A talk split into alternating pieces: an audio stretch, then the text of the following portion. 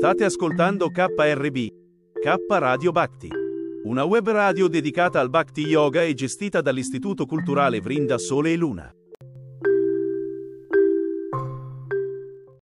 Ecco, vedete, le belle cose delle Mauritius. Normalmente le persone dovrebbero essere qui come prima cosa per dimostrare il loro interesse. E invece...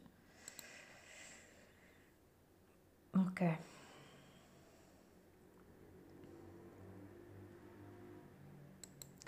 Eh, Guruji Sri Rajiva Goswami dice che Krishna dà il potere ai suoi vedevoti puri con le sue qualità Krishna ha così tante qualità e alcune delle qualità migliori che ha sono il distacco e l'umiltà, come dimostra durante il Raja Suryagya Maharaj.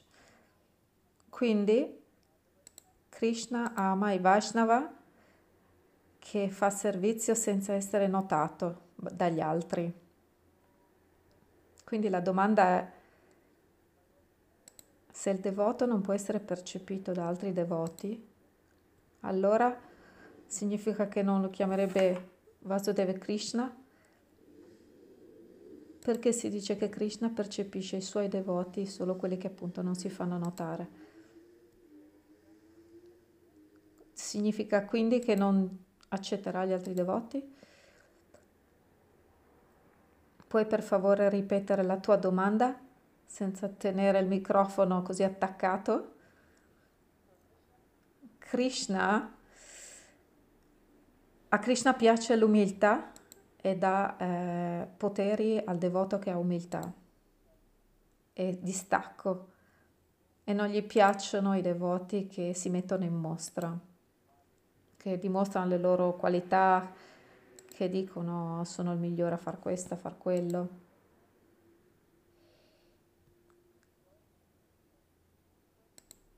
Krishna è felice dell'umiltà dei propri devoti perché è una delle sue qualità. Ma se il devoto si atteggia in un tal modo, come fa ad attirare l'attenzione di Krishna? Quando non viene percepito da altri devoti. Dice una bellissima domanda. Nel capitolo 4, verso 11 della Gita, Krishna dice che io reciproco ricambio la devozione che il devoto mi dà. Quindi ricambio nel modo in cui le persone la offrono a me.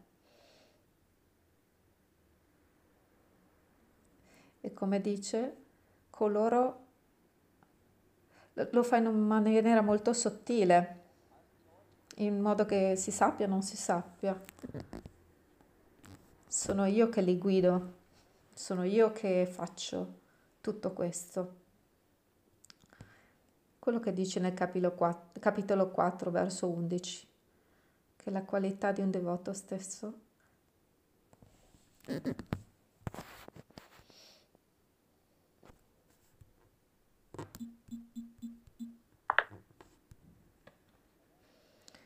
facciamo tutto quello che facciamo in, come servizio, ma dobbiamo avere in mente che nella, nella nostra mente appunto che qualunque cosa facciamo è lui, è per lui.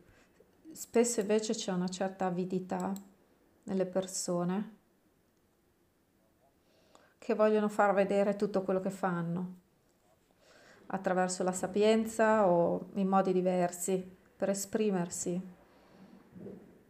Quindi nel capitolo 4, verso 12, cosa dice?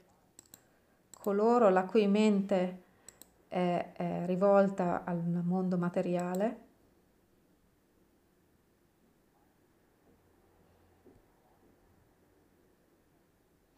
dona anche a loro eh, e pregano ai semidei, però non sanno che sono io che, che do loro quello che gli do. E questo si riferisce esattamente alla domanda che hai fatto. Quella modalità dove la mente è molto attiva ci si dimentica che è il Signore Supremo che fa tutto e che governa tutto. Allora diciamo, faccio, sono io che faccio questo, mentre il Signore è un esempio di umiltà, perché Lui è nella retroscena, in quello che si sa e in quello che non si sa, che in realtà è tutta sua volontà. E quando analizziamo quella parte, ci dimentichiamo che, che lui è in uno stato neutrale, egli è in uno stato come l'elettricità, che è dappertutto, nei fili, dappertutto, ma quando allacciate l'elettricità, eh, accendete una ventola, la ventola comincia a girare. Se l'attaccate a un frigorifero, il frigorifero raffredda se lo attaccate in, una, in un sistema di riscaldamento genera calore, quindi l'oggetto eh, che vi è stato dato, e, e Krishna è dappertutto, è in tutti i cuori, ma il recipiente, il, quello colui che riceve, ricevente, eh, lo manifesta in maniera diversa a seconda appunto del recipiente che è. Egli non favorisce né uno né l'altro.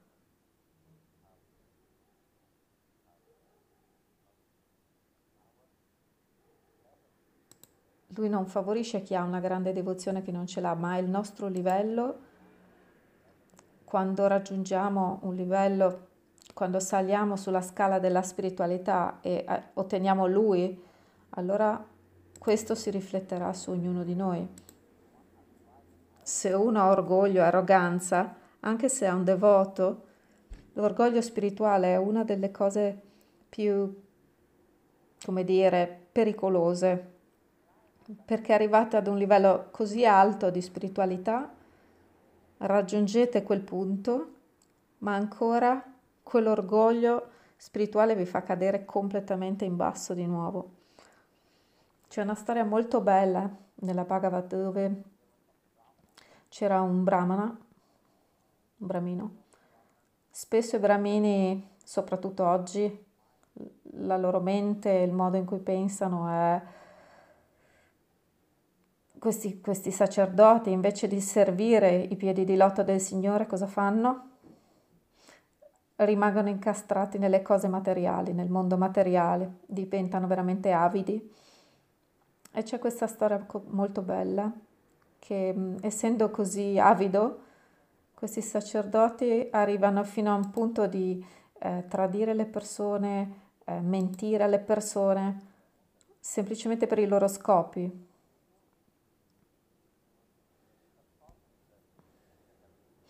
Ma c'era un, una, un sacerdote particolare che conosceva molto bene i Veda ed egli sapeva tutto sui Veda, faceva dei discorsi sui Veda e sapeva molto bene che i brahmini non, non devono assolutamente mangiare il cibo che è stato offerto ai morti.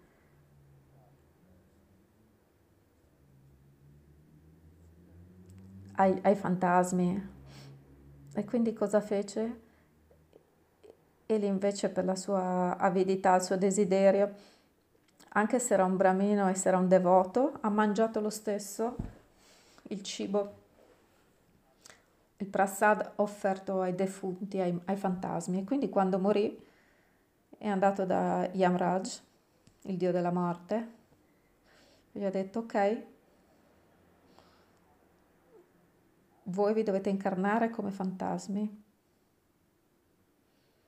e quindi loro hanno protestato, hanno detto perché dobbiamo diventare fantasmi? Perché siamo stati bramini, no?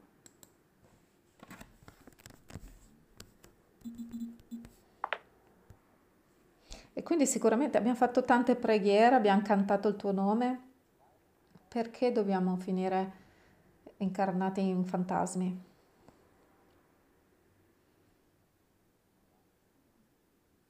E il Brahmina si stava ribellando e, e Yamraj l'ha visto e gli ha detto, beh, tu sai, conosci molto bene come funziona la vita, dovevi dare l'esempio ad altri, invece tu stesso non hai dato nessun buon esempio. Sei stato così avido, così bramoso, che hai mentito, hai falsificato, hai tradito, però mi hai ancora comunque pregato. E sarai un fantasma, però in un deserto, fino a quando un vero devoto arriverà e servendo quel devoto sarai purificato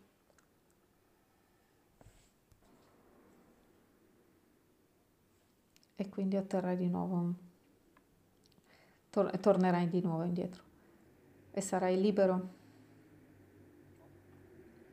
Perché essere in un corpo di fantasma è molto doloroso.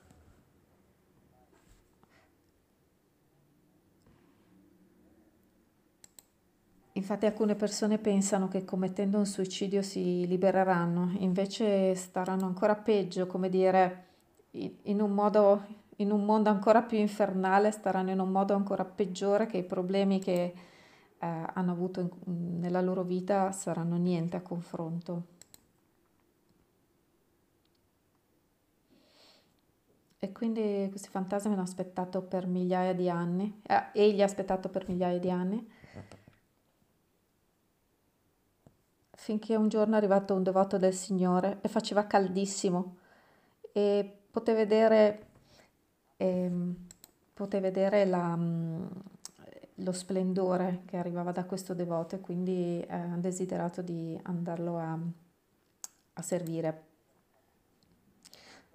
perché l'unico modo per gli essere liberate era quello di servire un Vaishnava.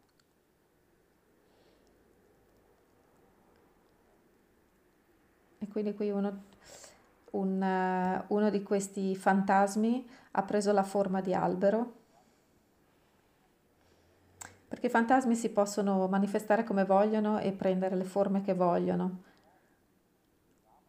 E invece quel brahmana, quel bramino, ha detto, vabbè, mi trasformo in un albero per dargli ombra e sollievo. E quel Vaishnava Brahmino era molto, il devoto era molto felice che, di essere sotto un albero, non sapeva che era un fantasma che era diventato albero i, i fantasmi sono sottili, non hanno corpi. È per questo che a volte per liberarsi da certe cose karmiche devono entrare nel corpo di altre persone, possono farlo, ma naturalmente non tutti possono possedere chiunque, bisogna avere certe qualità. Quindi questo fantasma questi fantasmi hanno preso aspetti diversi, sono diventati visibili e, e sono venuti a servire il Vaishnava chiedendogli come possiamo servirti. E il Vaishnava desiderava solo una cosa, aveva fame e sete e ha chiesto solamente del cibo e dell'acqua, è abbastanza per me. E subito i fantasmi hanno materializzato del cibo e dell'acqua hanno aspettato mille anni e hanno fatto in fretta, sono riusciti a... sono diventati degli esperti nel materializzare cose. E quindi gli ha portato del cibo e, e dell'acqua e hanno sentito questa grande beatitudine nel servire il Vaishnava, una grande gioia, hanno dimenticato la, malediz- la maledizione, la, validità, la, l'avidità, si sono dimenticati completamente di se stessi perché era tutto incentrato solo sul servizio il servizio a tale devoto solamente. E quindi siccome si sono, sono state in compagnia di questo Vaishnava, potevano sentire le benedizioni del Signore. E quindi il Vaishnava ha pregato Krishna e ha offerto il cibo a Krishna e alla fine ha dato gli avanzi a tutti questi fantasmi che avevano preso un aspetto di e non appena questi fantasmi hanno mangiato gli avanzi, sono stati immediatamente liberati dal loro stato di fantasma e hanno preso una forma divina, lo, il corpo spirituale. Quindi, per tornare alla tua domanda, vedi il servizio al Signore, al Signore Supremo stesso, non importa cosa fai, devi sempre ricordarti che tu sei un servitore eterno per Lui. E puoi essere un bravissimo devoto, ma devi sempre essere umile, perché per essere in grado di amare bisogna essere umili. Senza umiltà non si può amare. L'amore stesso è una qualità che ti rende umile. Quindi quando vedi le persone così eh, arroganti e orgogliosi non hanno toccato quell'amore. Sono dei devoti, porteranno, avranno i, i frutti di quello che hanno fatto, che stanno facendo, sapendolo o non sapendolo, ma come ha detto Krishna, che lo sappiano o che non lo sappiano sono sempre solo io. Quindi, vedi, è molto misericordiosa. Altre domande?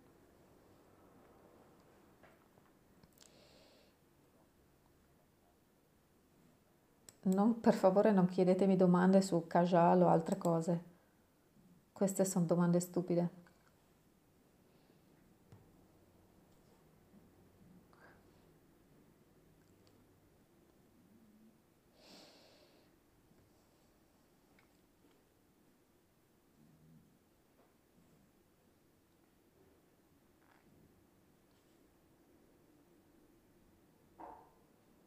Vedete? Ishtadev è responsabile per la vostra crescita spirituale. E se non sentite una connessione col vostro Ishtadev, continuate a servirlo lo stesso. E quando lo servite, semplicemente servitelo. Non è che dovete sentire per forza qualcosa. Per grazia divina avete saputo chi è il vostro Ishtadeva, non tutti sanno chi è il proprio Ishtadeva. Quindi se avete questa grazia, servitelo, venerate, adorate le vostre Ishadeva. È come quando conoscete qualcuno per la prima volta, quando lo incontrate, non, sa- non conoscete quella persona, no? Uh, com'è questo Swami Vishwananda? Come stavano dicendo quei due? Certo, nella vostra mente create certe cose, chi ha questo Ishtadeva, non sento niente per questo Ishtadeva. Vi programmate in modo che non sentite niente e per forza non sentirete niente. Dovete aprirvi. Semplicemente servite il vostro Ishtadev. Lo stesso, eh, vedete che grazie avete da Dio quando servite il vostro Ishtadev. Che cosa significa Isht? Eh? Cosa significa Ishtadev?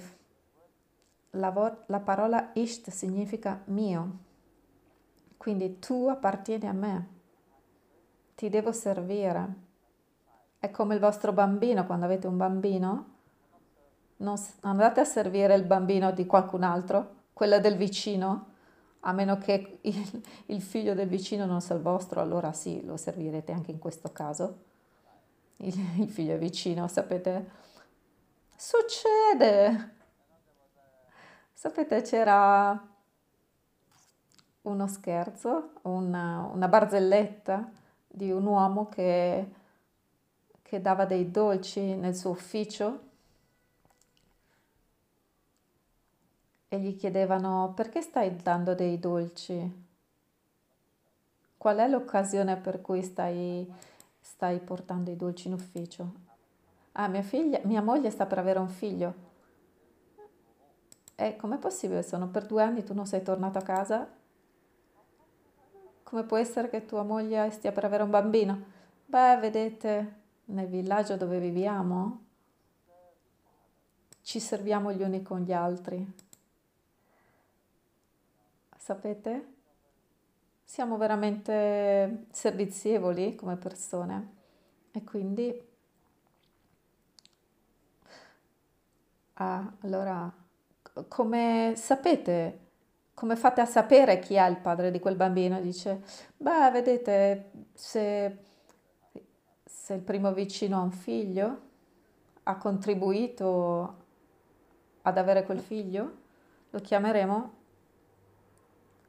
ah, ho dimenticato um, il primo nome, vabbè, il numero uno.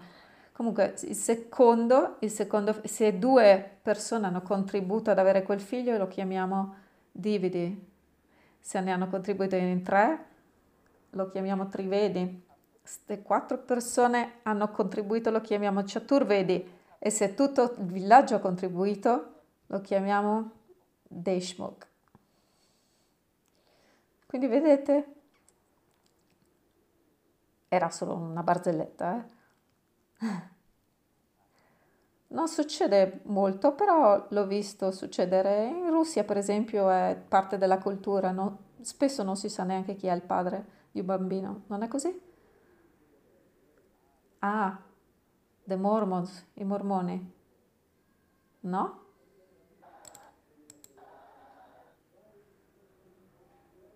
Ah, i, i russi stanno protestando. Uh, come stavo dicendo? Tornando alla tua domanda, quando hai un bambino non andresti a, a servire il bambino di qualcun altro, no? Quindi vedete, lo Ishtadev è il vostro, è quando dovete costruire la relazione con lui, dovete dimenticare voi stessi e servire l'Ishtadev, perché solo allora anche il vostro Ishtadeva dimenticherà se stesso e servirà voi. Non è una relazione univoca, è biunivoca da entrambe le parti, perché entrambi si servono l'un l'altro. Il Signore è così. Anche Lui ama servire. Come voi amate servire Lui, Lui ama servire voi. Quindi è per questo che abbiamo l'Ishtadev e avete anche il vostro nome spirituale. Il nome spirituale non è un nome a caso, che è stato dato così a caso. Quel nome vi è stato dato perché una volta che andate su nei reami spirituali, solamente quel nome sarà il vostro. Non vi chiameranno con il nome umano che pensate di, di avere, che avete Molte persone pensano che quando andate dall'altra parte vi chiameranno Hey Roger, vieni qui, ma non c'è nessun Roger. Quando siete iniziati e avete un nome spirituale, nel mondo spirituale, là vi chiameranno così. Il Signore vi chiamerà così. Dice, vieni, vieni, andiamo a fare un po' di ras. Vi chiamerà col nome spirituale. E se non sapete il vostro nome spirituale, vi girerete e, guardare, e guarderete lui? È la stessa cosa l'Ishtadev. Quindi quando camminate per strada, se qualcuno vi chiama, diciamo un nome, voi non vi girate, no? Perché non ha niente a che fare con voi quel nome, no? Però se qualcuno vi chiama col vostro nome, cosa fate? Rispondete, no? Anche se non conoscete quella persona, però vi girate, no? E guarderete quella persona. E così, allo stesso modo, il vostro Ishtadev, con il vostro Ishtadev costruite una relazione nel mondo dello spirito, nel mondo divino dello spirito che una volta che lascerete questo livello, questo piano e avete ottenuto il vostro corpo spirituale perché siete devoti, no? I devoti ottengono il corpo spirituale e quando avete quel corpo spirituale, nel, in quel mondo verrete chiamati così, con il nome spirituale. E quindi è il motivo per cui i nomi spirituali vengono dati, così potete trascendere questa realtà, che la vostra mente non rimanga attaccata a questa realtà. È lo stesso motivo per cui abbiamo il tilak sulla fronte, così che la nostra mente non si attacca a questa realtà, ma ricordiamo alla nostra mente che la nostra ma- mente dovrebbe sempre essere ai piedi di loto del Signore Narayana, da nessun'altra parte. Quando la nostra mente è sul guru e su Sriman Narayana, vedete, sono questi piedi, questo tilak che abbiamo sulla fronte, ma se la mente invece è nel mondo, allora qui atterremo nel solo mondo eh, materiale. Quindi vedete, capite.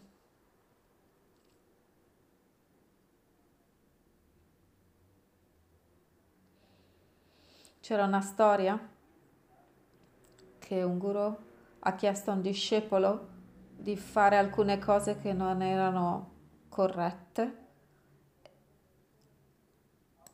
e il discepolo eh, non voleva farle. E, cioè l'ha fatto... E... C'è una storia di un guru che ha chiesto a un discepolo di fare una cosa che probabilmente non era molto corretta e quindi quando l'ha fatta ha trovato la morte. E quando ha lasciato il corpo, a causa di ciò, è andato direttamente all'inferno e ha incontrato Yamaraj e mentre stava soffrendo là è arrivato il suo guru e l'ha portato via da là, anche senza che avesse chiesto il permesso. E quindi a questo punto vediamo che il guru è più in alto del, dell'Ishtadev. Krishna ha detto che in un verso che, che l'adorazione il, del guru, venerare il guru, quello che chiede è la venerazione dei santi e del guru. Eh, avete presente Shabari? Shabari ha detto a Rama, ti ho aspettato per così tanto, adesso che sei arrivato, per favore istruiscimi. E gli ha dato le cinque forme di bhakti. Prima di tutto che la vostra mente sia si trasformi. E poi gli ha detto, le ha detto, adora i santi e i sadhu, venera il guru, anche più di quanto veneri me. Questo è quello che ha detto Ram Ashabari. Venera il guru più di me. Perché vedete, Rishi Matam, prima di andarsene, da questo piano. Rishimatan era il guru di Shabari. Prima di lasciare questo, questo piano, quando Shabari ha saputo che se ne stava andando, Shabari ha detto voglio venire anch'io. E lui gli ha detto no, tu devi essere qui perché il Signore Supremo stesso verrà e tu dovrai servirlo. Quindi per tutta la vita lei ha continuato a servire il nome di Ram, di Rama. Con questa anticipazione, con questo, sapendo che avrebbe visto Ram un giorno. E quando Ram è venuto, gli ha detto, questo è quello che ti sto dando, la mia benedizione che tu servi i sadhu e i santi, il mio ordine che tu servi i sadhu e i santi più di me, amali più di quanto ami me, perché non c'è nessuna differenza. Perché loro sono in me, io sono in loro, non c'è separazione. Ecco perché diciamo Guru Brahma, Guru Vishnu, Guru Deva Maheshwara, i tre sono nella forma, la, è nel, la Trimurti è nel Guru solamente, solo coloro che sono umili, che hanno preso rifugio dal Guru, lo capiscono. Quindi tornando alla tua domanda, egli era, ascoltava il guru. Qual è lo scopo del guru? Eh? Vabbè, non tutti i guru, però qual è il, lo scopo principale di un guru? È quello di portare il discepolo a trascendere il mondo materiale e arrivare, arrivare ai piedi di lotta del Signore e servirlo eternamente, non tornare qui, su questo piano, su questo, in questo mondo, perché tutti vogliono solo tornare in questo mondo perché è così bello, come ieri per esempio dicevo. Quindi uno si attacca poi a questo mondo materiale pensando che sia la propria casa, il proprio posto, ma non lo è, perché invece eh, il nostro posto è di stare eternamente con lui. Quindi quando il guru dà un ordine, un adesh, bisogna seguirlo. Che vogliate o che non lo vogliate, che sia nei vostri concetti oppure no. Quello è un ordine, è quello che il Guru Maharaj vuole e anche se vai all'inferno non importa. La cosa più importante è fare quello che il Guru ha detto di fare e quindi arrivando alla tua storia, il Guru ha chiesto di fare questa cosa per rilasciare, per liberare questi, questo devoto che aveva dei samskara che non erano finiti e il Guru lo sapeva. Quello che voi vedete delle persone, vedete solamente le, le persone in maniera tridimensionale, invece il Guru vede molte più dimensioni di quelle che vedete voi. Spesso le persone mi guardano e dicono ma cosa vedi quando guardi? soprattutto nei darshan, nei darshan online, le persone pensano, ah ok, è lontano, non vede niente. In realtà invece quando guardo vedo la coscienza, il livello di spiritualità che avete dentro di voi e quindi in base a quello riceverete in proporzione. Quindi il motivo per cui il guru, come dicevo, um, se Krishna, eh, no, no eh, se fate qualcosa di brutto, eh, il guru vi può, servi- vi può, salvare, se invece no, fate qualcosa di brutto al guru, neanche Krishna vi può aiutare. Se avete fatto un'offesa, un crimine contro il guru, neanche Krishna vi può aiutare. Però se Krishna è arrabbiato con voi, invece il guru vi può salvare e aiutare. Quindi questo è il motivo per cui vedete gli ordini del guru sono molto importanti.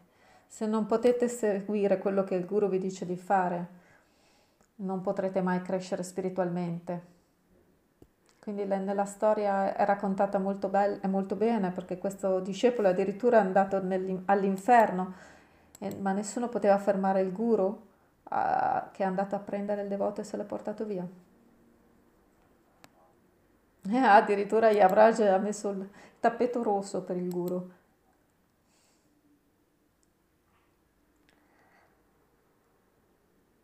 Dunque, nello stesso modo, Krishna salva il figlio di Sandipani, no? Quando è andato da Yamraj. Yamraj era scioccato di vedere Krishna lì e gli ha chiesto cosa ci fai qui? Tu sei il Signore Supremo, basta che mi ordini cosa fare, io sono tuo servitore. Non hai bisogno di venire qui dovrei essere io a venire da te e servirti. Bhagavan gli ha detto, è un tale esempio di, di umiltà e servizio che detto, è venuto a servire. E allo stesso modo è addirittura andata all'inferno per salvare il figlio di Sandipani e portarselo via. Dunque,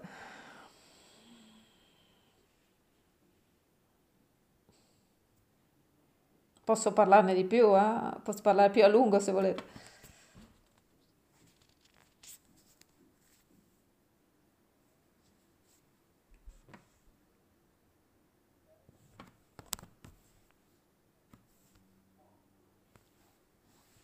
Il guru, eh, come per, da, data la sua umiltà, eh, servirà sempre l'Ishtadev ma bisogna sapere che non c'è nessuna differenza fra il guru e l'ishtadeva, che quando si serve l'ishtadeva si sta servendo il guru. Se qualcuno vede la differenza, eh, è ancora molto lontano da, dal capire le cose, non, non, si può mettere tutto sullo stesso piano. Non tutti i guru sono, stesse, sono uguali, sono oltre. Non tutti i guru hanno la stessa stesse qualità o splendore, splendore allo stesso modo, che possono liberare i discepoli. È molto importante eh, capire la differenza con avere un Satguru che vi può liberare. Perché vedete, oggi ci sono un sacco di tipi di guru. un giorno uno è un guru, un giorno dopo c'è un altro guru, è un po' come, come dicevamo ieri, che le persone continuano a cambiare.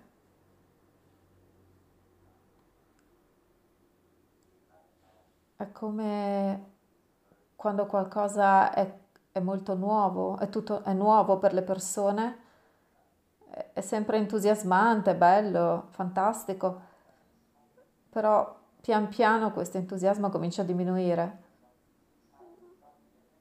E cosa succede poi? Che cominciate a cercare qualcos'altro. Questo è quello che succede in questo mondo materiale, perché questa, la nostra mente funziona in questo modo, perché un pensiero che entra nella nostra mente in un momento ci rende felici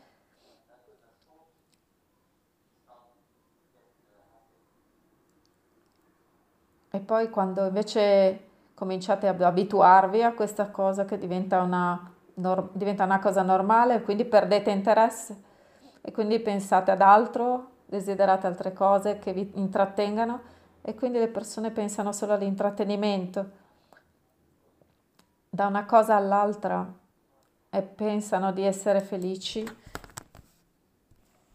Eh, ieri per esempio stavo dando un esempio di un uomo che ha visto una bellissima donna, dice ah, sono innamorato di quella donna.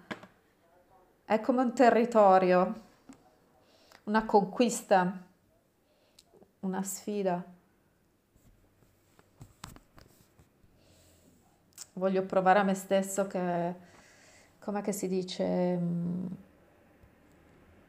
un territorio nuovo, no? Che deve essere conquistato, che deve essere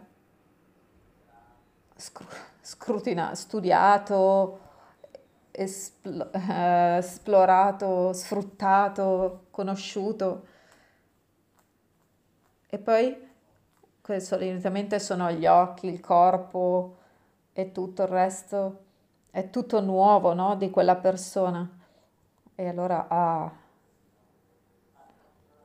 è inconquistabile, bisogna assolutamente che lo conquisti e vedete come diventano schiavi gli uomini, come diventano dei cani che seguono. Lo sapete, no? L'avete fatto. Ma una volta che, che l'avete conquistata, una volta che il matrimonio è avvenuto, adesso che vi appartiene, nel momento stesso, fino a quando la persona non dice sì, c'è tutto quell'entusiasmo, quell'eccitazione, la gioia, eh, la voglia di stare insieme, la relazione.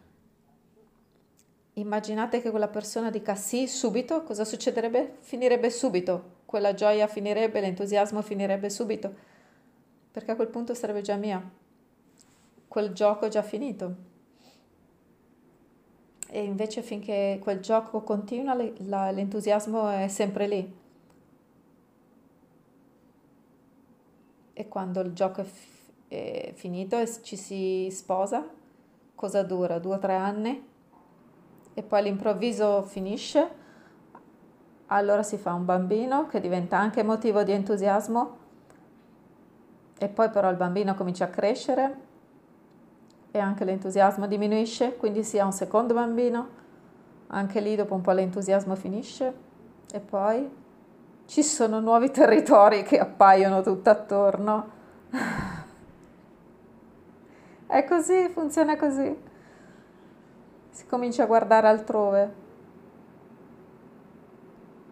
Se sei abbastanza intelligente invece,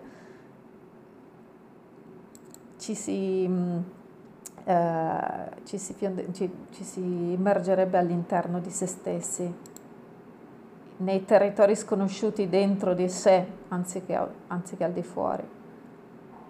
Ed è quello che il guru vi fa vedere perché non è secondo quello che uno desidera, che vuole sentire, che vuole raggiungere ai piedi del Signore. No, non vogliono sentire queste cose di solito. E a causa di questo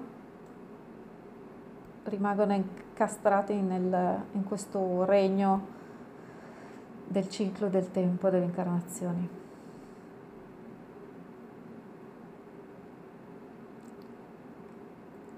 Quindi è un ricordare continuamente attraverso vite stesse. Il guru continua a ricordare come si viene e si va. Potrete, potrebbe non piacervi, ma quello che non vi piace non significa che non sia buono. Se andate dal dottore, non è che il dottore vi dà quello che volete, vi dà, o, o vi dice quello che volete sentirvi, dire. Dovete accettare quello che vi dice il dottore. Conoscete il dottore? No, non sapete neanche chi sia il dottore, però vi fidate perché ha studiato per diventare un dottore, no? Quello potete farlo. Vi sedete in un taxi e chiedete di essere portati da qualche parte e magari il taxista vi porta da un'altra parte, magari in mezzo ai campi vi attacca, succede, vi rapisce, però vi fidate dei tassisti.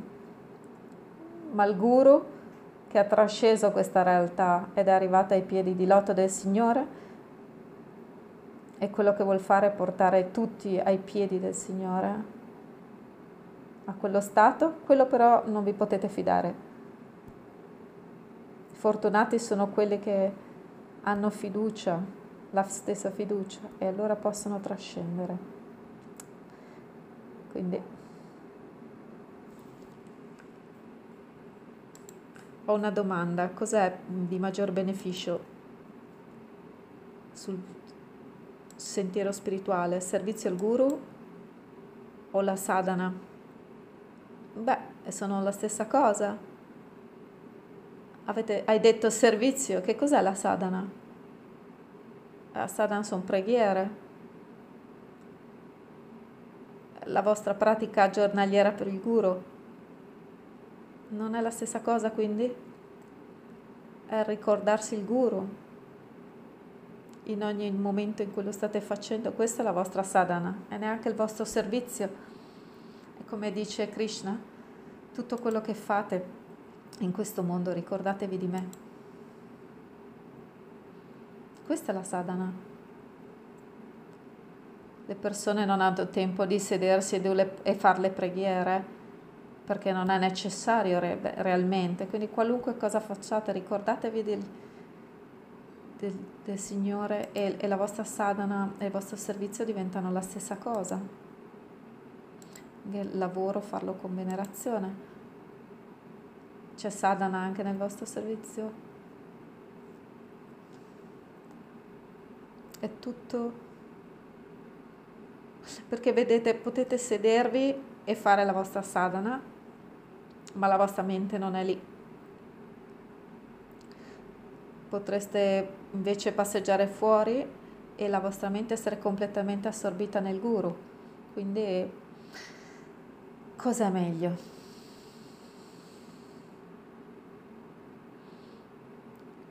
La mente deve essere in quello stato di abbandono, perché se la mente non è in quello stato di abbandono, qualunque cosa fate, facciate, la sadhana non porterà i propri frutti il servizio al guru non porterà i suoi frutti.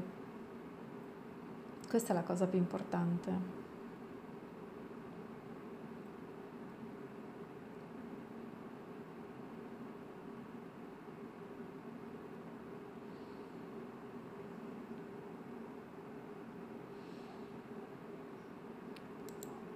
Perché abbiamo gelosia nel sentiero spirituale? e come possiamo superarla. Vedete, la gelosia cresce perché cominciate a compararvi e quando comparate le persone cominciate a pensare quella persona è più in alto di me, però non lo sapete da dove siete arrivati e che com- quello che, a cui siete arrivati è una combinazione di molte cose, molte persone non raggiungete il livello, uh, a quel livello da voi stessi. No, è una preghiera di tante altre persone anche. Questo è quello che ha contribuito alla vostra crescita spirituale. Quindi se sapete veramente questa cosa, se vi rendete conto, ciò vi renderà umili. Ma se non lo sapete, penserete che ah sì, sono molto orgoglioso di me stesso. Allora cominci a, a fare dei paragoni e, e, se uno è molto orgoglioso comincia a pensare sì, sono, molto, sono migliore di quest'altro, oppure guarda quello, guarda quella persona è così vicina a Guruji, ah, deve essere molto evoluto. No, ognuno è dove deve essere e tutto è è risultato di tante cose dietro. Vedete, essere gelosi che cosa porta? Niente. Vi renderà semplicemente miserabili e infelici senza sapere che potreste essere liberi e naturali, siate naturali. Una volta c'è stato un naufragio e in quel naufragio c'erano due persone che sono sopravvissute e queste persone hanno nuotato e sono arrivate ad un'isola e quando erano sull'isola si chiedevano cosa dobbiamo fare qui. E allora hanno diviso l'isola in due. Vedete, spesso le persone dicono prega per me, no? Le persone chiedono alle persone di pregare per loro, no? Eh, fammi essere nelle tue preghiere. Ehm, dunque hanno diviso l'isola in due, da una parte c'era uno, dall'altra l'altro, e poi hanno detto vediamo a chi, viene, a chi ehm, ottiene la risposta alle proprie preghiere, chi è più potente, no? Perché si stavano, po', stavano paragonando.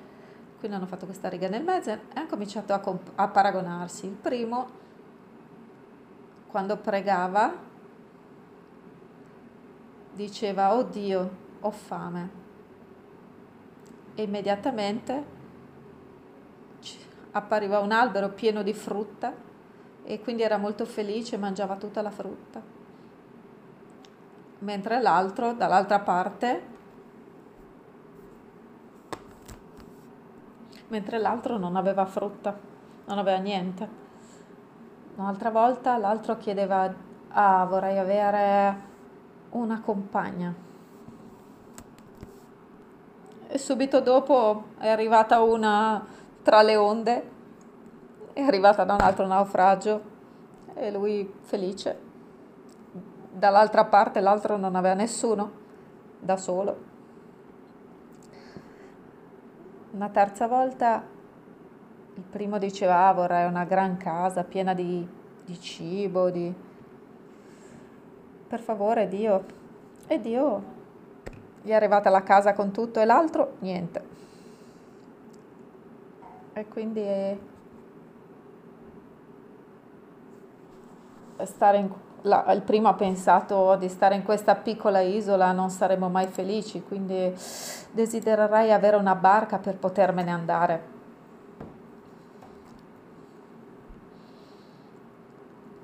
E quindi tutti erano lì e tutti pregavano per, per andarsene, ma l'altro uomo era dall'altra parte e se ne, mentre, se, mentre se ne stavano andando sentirono una voce che disse perché non prendi anche il tuo amico che è sull'isola, che è rimasto sull'isola dall'altra parte? E lui gli ha chiesto perché dovrei prenderlo?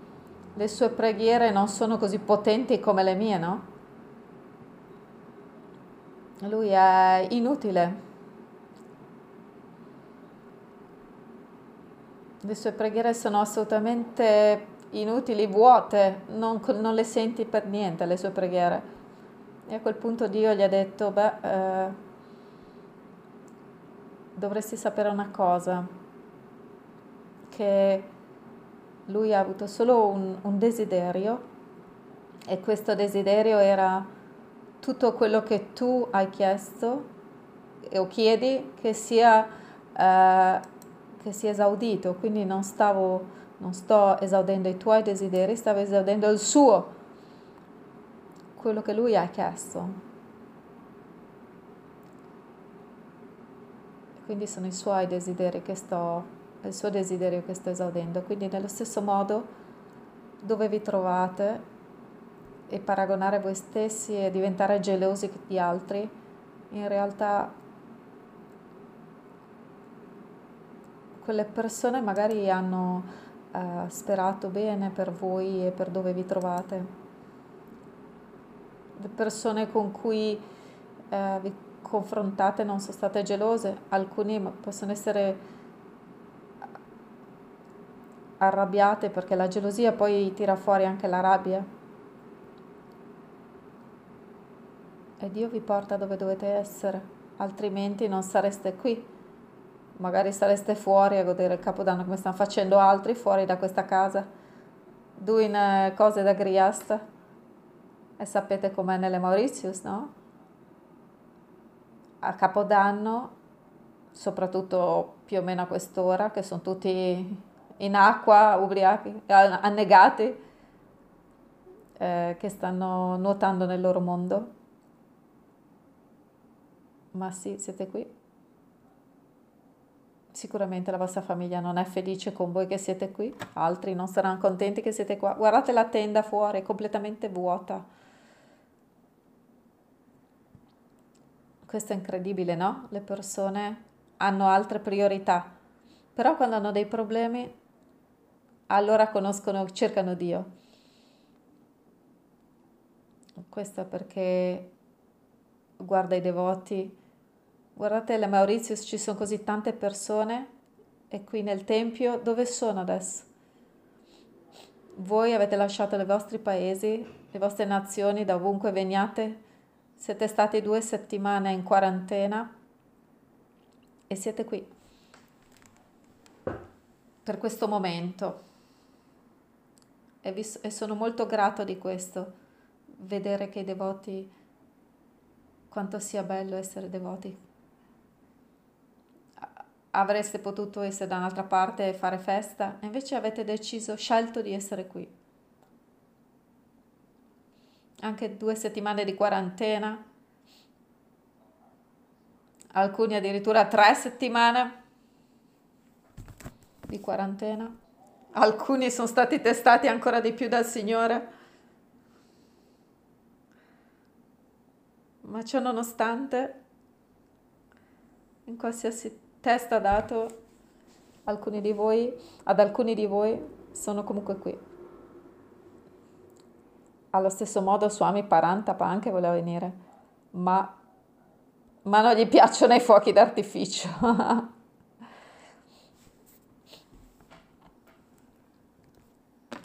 Quindi vedete, non, non, non, serve a niente attaccarsi alla gelosia. A volte può essere positiva, stimolante, perché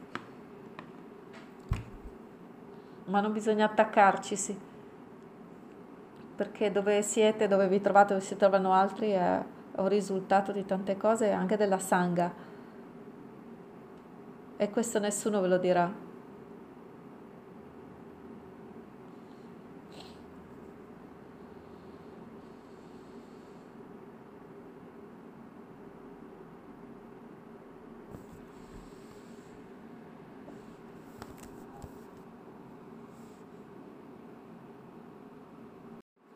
Prima che la creazione sia avvenuta non c'erano pugna, non c'erano altre cose. Perché quindi il Signore ha deciso di metterci qui dentro Maya per poi tornare a Lui di nuovo?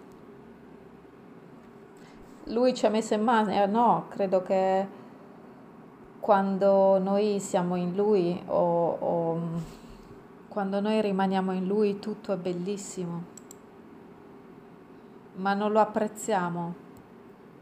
E allora ci incarniamo, siamo nati, nasciamo.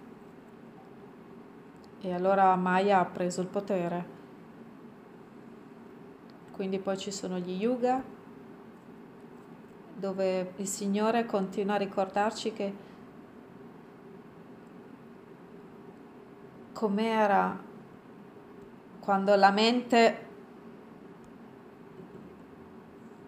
ci sono i fuochi d'artificio, quando la mente era solo, si ricordava solo di lui, ma ciò nonostante ci siamo attaccati alla nostra individualità.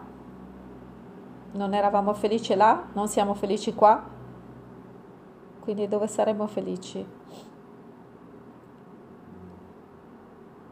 Vedete, per questo che pensate che questo mondo di dualismo, dualità, mi renderà felici, vi dimenticate le, stor- le storie di Puranjana nella Bhagavad. La conoscete la storia di Puranjana?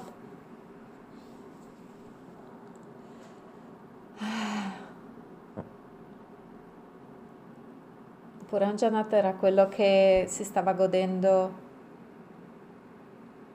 in le nove porte. Era super attento alle nove cancelli, porte. Dice, vabbè, racconta la storia in breve. Ma non sono molto brava a raccontare le storie. Preferisco ascoltare. Vabbè, c'erano due, due amici ed erano molto vicini gli uni agli altri, molto cari gli uni agli altri ed erano inseparabili. Un giorno uno dei due amici disse, vado, vado a sperimentare il mondo. Ma perché vai a sperimentare il mondo? gli ha detto l'altro. Guarda qui. No, voglio vedere sperimentare. E così è andato e ha viaggiato e ha trovato una bellissima donna che lo ha intrappolato. E allora dato che era diventato uno schiavo ha avuto molti figli.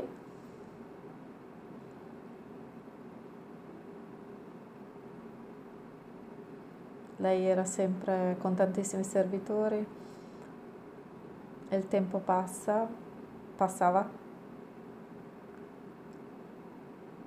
E a quel punto il, il regno in cui erano è stato attaccato. Era un regno con nove, nove porte. E, e il nemico ha vinto. E tutto fu portato via da lui, la sua regina, i servitori, il palazzo, tutto. E alla fine nessuno era là per lui, era completamente solo e elemosinava. E chi, chi arrivò là? Il suo amico. E gli disse, non ti ho visto per molto tempo. E l'altro gli ha detto, sono sempre stato con te, ma tu non lo sapevi che ero sempre con te. E allora l'amico gli ha ricordato, gli ha raccontato, questa è la storia di Puranjanata in breve, altrimenti sarebbe molto lunga, però è la storia della vita stessa. Mm. È una, perché ha uno dei suoi poteri, della sua potenza di sperimentare la creazione. Voleva sperimentare la propria creazione e la, l'anima è stata emanata dal suo corpo cosmico. E l'anima si è incarnata sulla terra, ma non ha detto che avremmo dovuto rimanere intrappolati in questa realtà. Quindi vai sperimenta, sperimento me stesso, faccio esperienza me stesso in tutto, ma non rimanere intrappolati, come ha detto Krishna tutto è stato creato da me, ma, ma non sono attaccato a tutto. Ma poi vedete la bellezza, rimanete attratti, oh questo mondo è così bello, oh questo albero è così bello. Quindi siete attratti, nutriti e questi sensi Vedete la bellezza della, come la regina che è arrivata, no? Queste nove porte sono è il vostro corpo, no? dove ci sono nove aperture, nove buchi nel vostro corpo e queste sono i, i, le porte, i cancelli, ingressi. E questi, questo è Maya e Prakriti e la vostra mente corre verso l'esterno e rimane intrappolata, vi, vi sposate con questo mondo e una volta che siete sposati in questo mondo siete negli artigli di Maya.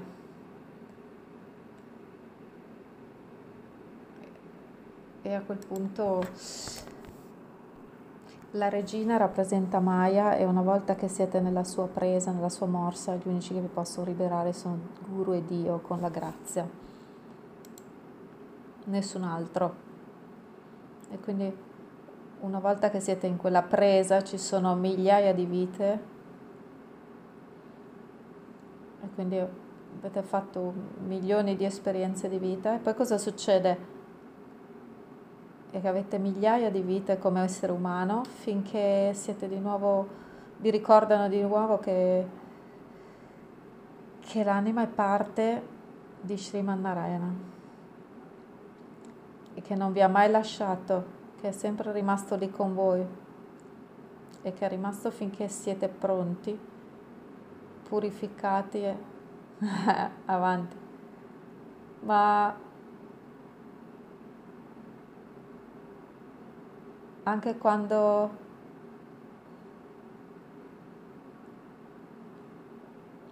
ma dopo la morte eh,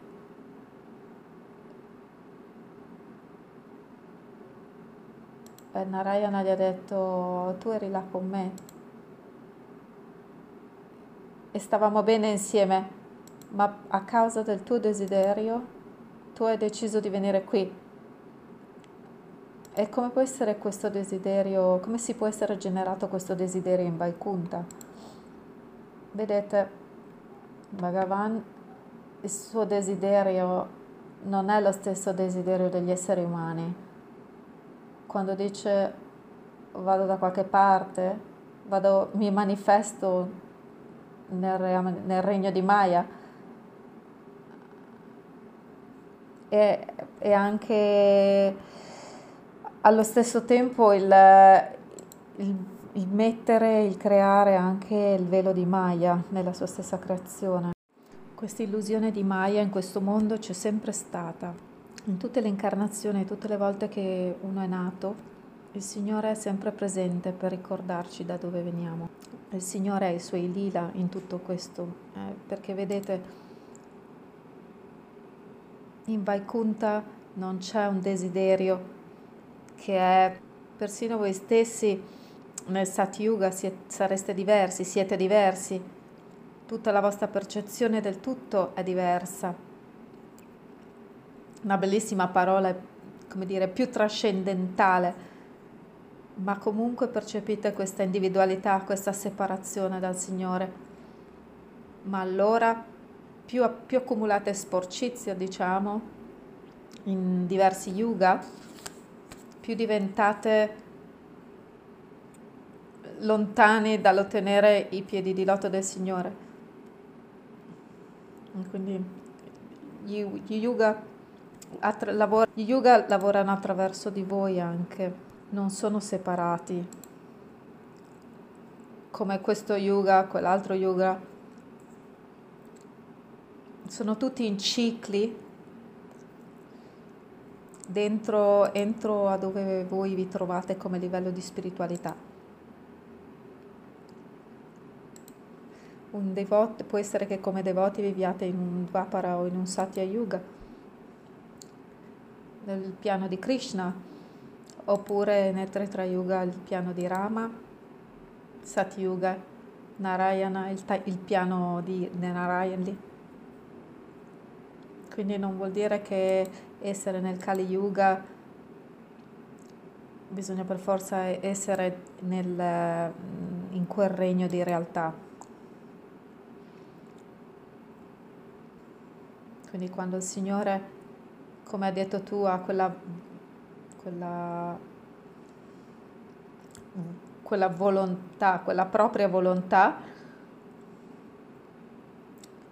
questa individualità viene data perché stare in questa realtà bisogna avere una individualità, non si può avere solo in questa realtà si può avere una solo individualità per poter costruire una relazione e, e, e grazie a questo, anche per questo che egli ci ricorda di costruire una relazione, che abbiamo una relazione con lui. Senza quello, se parliamo di beatitudine per esempio, lui è sempre nella beatitudine, ma come si fa a capire la beatitudine, lo stato di beatitudine se non si è passati attraverso uno stadio di non beatitudine, attraverso il regno di Maya?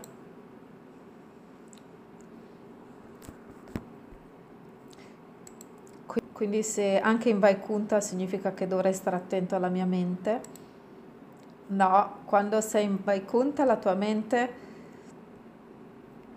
il, il desiderio e la tua mente è stata trasformata, non puoi entrare in Vaikunta se la tua mente non è stata trasformata, non, tu non, non sei stato in Vaikunta, tu sei stato nel corpo cosmico del Signore capisci? Quindi Vaikunta non, non, non è un posto dove c'è un'individualità, non c'è l'individualità. Certo si mantiene una certa individualità per una per avere una relazione con lui dopo che sei stato hai passato tutte, tutto il dramma che chiamate vita, ma prima non c'è questa individualità. Quando sei nel corpo cosmico del Signore non ce l'hai. Per questo che il corpo spirituale assomiglia a, a Vishnu.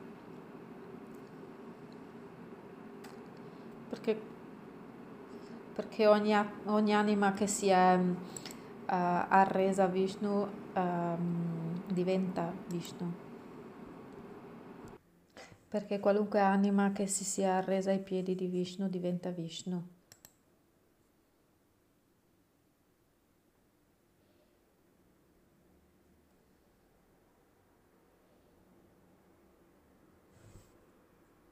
Altre domande? Sì. Nelle ultime settimane ho, diverse, ho avuto diverse conversazioni con persone che a volte i devoti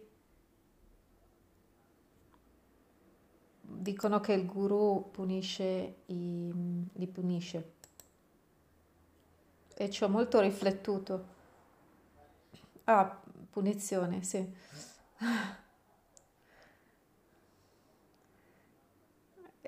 E mi sono trovata a rispondere ad alcuni di loro, alcuni amici, che in realtà è una contraddizione con Sadhguru pensare che sia un, una punizione. Vedete, la parola punizione, eh, usano la parola punizione perché le cose non vanno come, come vorrebbero loro. Pensano di essere puniti, ma non vedono che in realtà è stata la loro mente o le loro azioni che ha reso, che ha, che ha manifestato quella punizione, diciamo. No, e quindi la chiamano punizione. E quindi ovviamente avete bisogno di metterlo sulle spalle di qualcuno. E quindi a chi le mettete sulle spalle? Le mettete sulle spalle del guru. È facile, no? Non vedono che è il loro karma che ha causato questo. Ah, sono contenti, sparano i fuochi d'artificio, lasciateli essere felici. Vi posso sentire, non sono sordo. Quindi mi stavo chiedendo tutte queste cose anche sul karma, no? Spesso si pensa al karma. Il karma, per il modo in cui io ci penso, è una è in, nello spirito dell'amore, è un modo per darci delle benedizioni. Eh, scusate, la migliore opportunità di essere salvati sulla, nella vita spirituale e, e di realizzare Dio. Non penso che... Cioè, prima hai detto che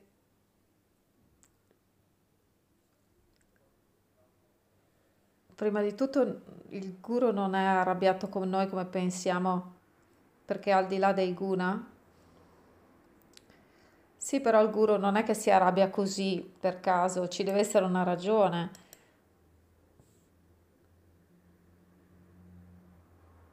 Il motivo per cui, per esempio, nella storia di prima ha detto a quel discepolo di, che l'ha mandato all'inferno è solo una metafora per far capire che che il guru è, miseric- è compassionevole, è la persona più misericordiosa e se non lo sapete, la vostra stupidità si rifletterà sul guru. Per esempio, prendete, considerate la storia di Kambuchan, Kambuchan De.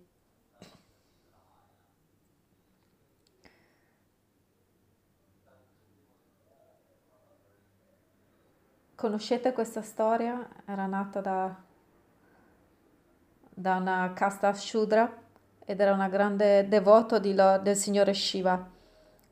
E,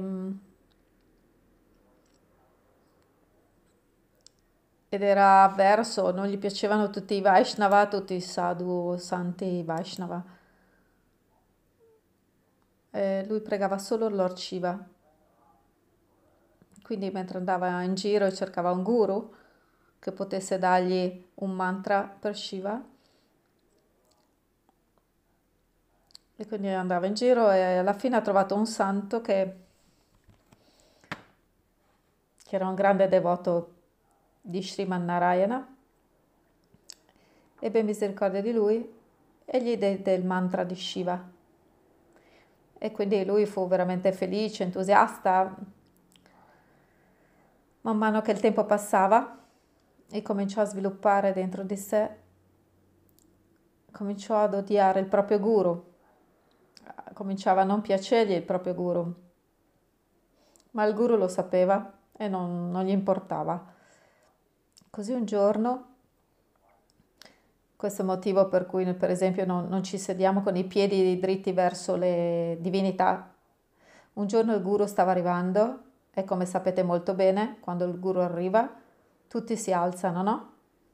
Per eh, i rendere i propri omaggi e la propria obbedienza.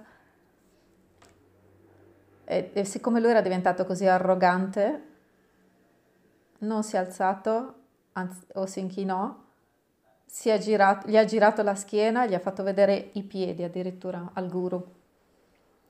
E ovviamente il guru l'ha visto, però non, non, non gli importava quindi il guru se n'è andato e fa, ha finito le sue cose. Però cosa è successo poi?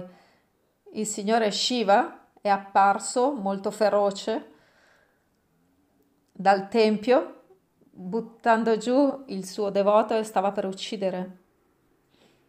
E quando il guru è arrivato, il guru gli ha chiesto per favore salva la sua vita perché si è comportato così per ignoranza.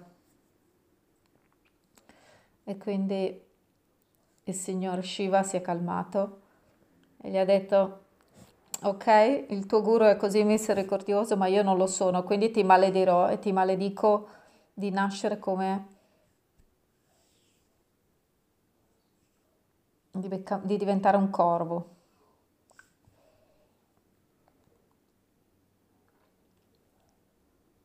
E quando si è reso conto di quello che stava succedendo, si è veramente sentito male per questo e gli ha detto avrai centinaia di vita, anzi subito ha, lo ha maledetto per diventare un pitone e nascerai migliaia di vite come pitone. Ma il guru ha detto no, tu sei misericordioso, perché maledirlo così? Abbi misericordia di lui. E allora Shiva, vedendo che il suo guru era così compassionevole, ha detto, vabbè, allora per il tuo guru ti benedico che, che invece della maledizione che ho dato, che ormai non posso più tirare indietro. Ti benedico che attraverso queste migliaia di vite, tutte le volte che morirai, non soffrirai per niente, perché vedete, quando si lascia il corpo c'è un ter- terribile quantità di dolore dell'anima che deve lasciare il corpo.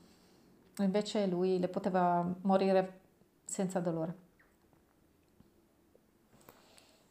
E quindi poi divenne un pitone e diverse volte si è incarnato come pitone, diverse migliaia di vite, finché alla fine nacque di nuovo come un Brahman.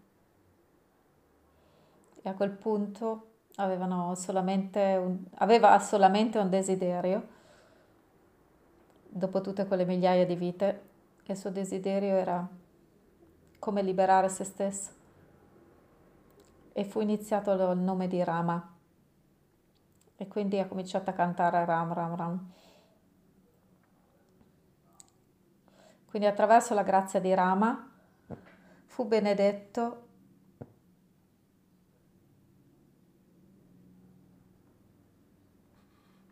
quando ricevette il nome di Rama. Aveva infastidito quel santo così tanto per farsi dare il nome di Rama che quel santo lo maledì dicendo diventerai un corvo perché continuava a ripetere la stessa cosa e lui disse, sì, sì, va bene, sono felice, è una benedizione per me. E quel santo vedendo quel desiderio dentro di lui di avere l'iniziazione di Rama, il guru disse, ok, ti do il nome di Rama. E quindi gli ha dato il dono del nome di Rama.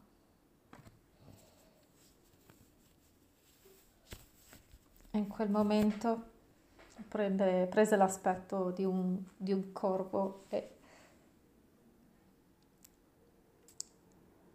e come tale ha, ha visto così tante trasformazioni.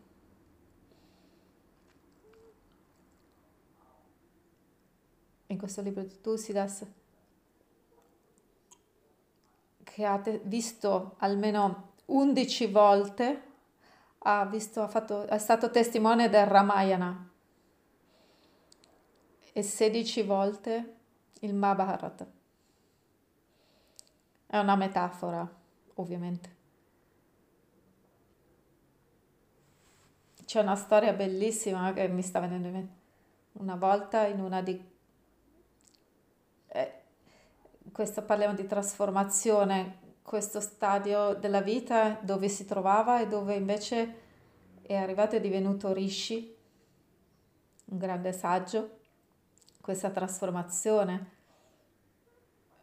è avvenuta sperimentando Rama in, in, in passi diversi. Mm, è come ciascun yuga. Come dicevo prima, gli yuga ruotano dentro ogni persona, anche oggi, anche se le persone dicono di essere nel Kali Yuga, in realtà non siete nel Kali Yuga, siete nel Dvapara Yuga.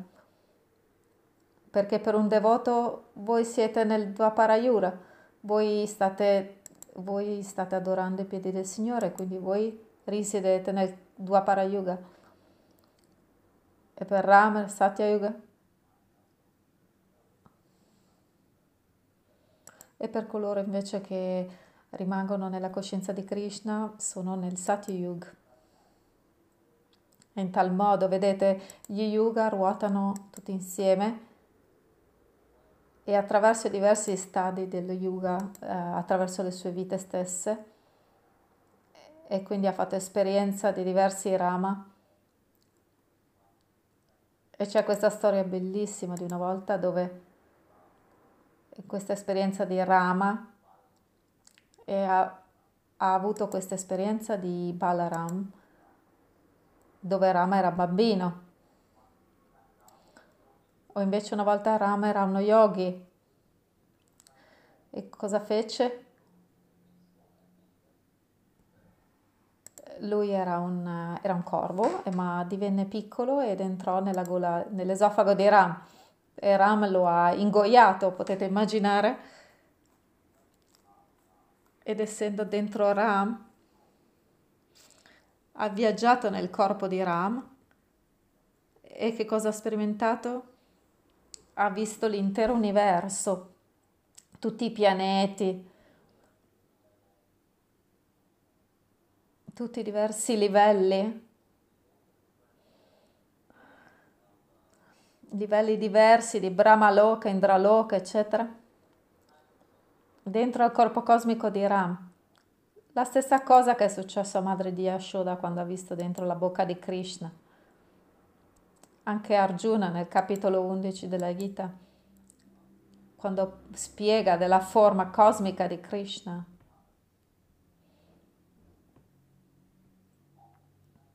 C'è solo Krishna dappertutto, nient'altro. Nello stesso modo il corvo che stava dentro il corpo di Rama ha visto tutto l'universo.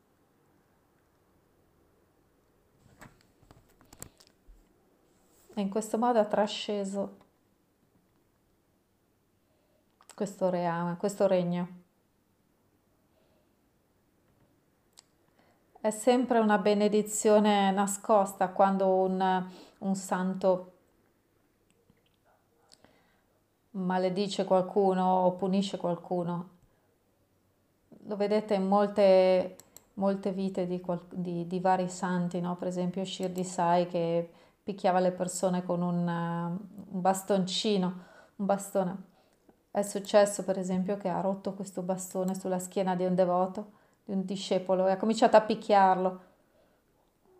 E, ed era veramente, veramente insomma lo picchiava forte, tutti erano spaventati e volevano fermarlo, ma lui era veramente picchiava molto forte quella persona. E quando il bastone si ruppe è tornato indietro ed era calmo e si è comportato come una madre molto calma con il devoto che, che si prendeva cura del devoto e gli ha detto quello che le persone in realtà non sapevano è che quella persona che è stata picchiata aveva un cancro e lui, Shirdi Side, invece picchiandolo in maniera così forte, no, aveva la febbre, non il cancro, scusate, che l'avrebbe però ucciso, forse il coronavirus del tempo, e quella febbre l'avrebbe ucciso e quindi ha detto, ha detto non, Shirdi ha detto non hai fatto niente di male, ero arrabbiato con la tua febbre.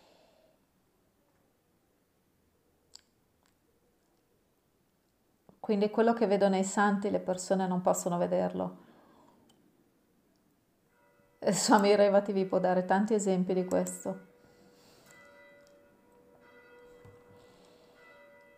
Vedete, una cosa che non mi piace quando le persone sono orgogliosi o arroganti. Eh, sì, tra i miei devoti, quando vedo orgoglio e arroganza nei miei, demoti, nei miei devoti, allora devo tagliarla.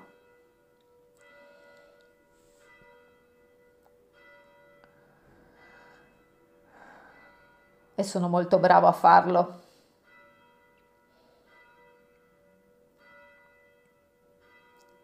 Questa è la bellezza del sentiero della bhakti, della devozione.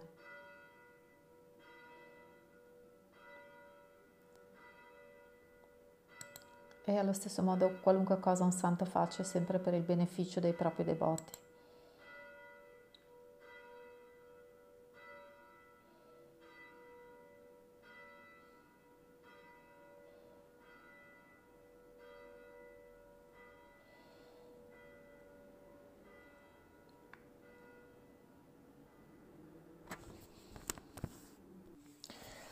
Chiede se scegliamo, quando scegliamo la nostra madre o padre, Guruji dice no, è, è il karma che sceglie per voi, cioè scegliete in base al vostro karma. Lo spiega anche Krishna nella Gita che certe qualità rajasiche o sattvike o tamasiche e scelgono eh, queste caratteristiche che appartengono alla persona, scelgono in quale grembo materno nasce quella persona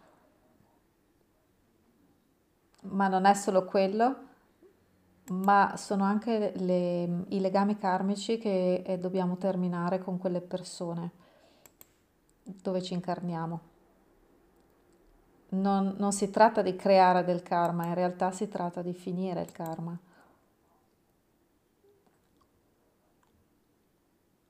È il motivo per cui venite. E finite in quella persona. E una volta che il karma è finito non c'è più niente da fare con quelle persone. Quindi non siete voi a scegliere, ma è il vostro karma che lo sceglie, che fa questa scelta. Cantiamo un bhajan?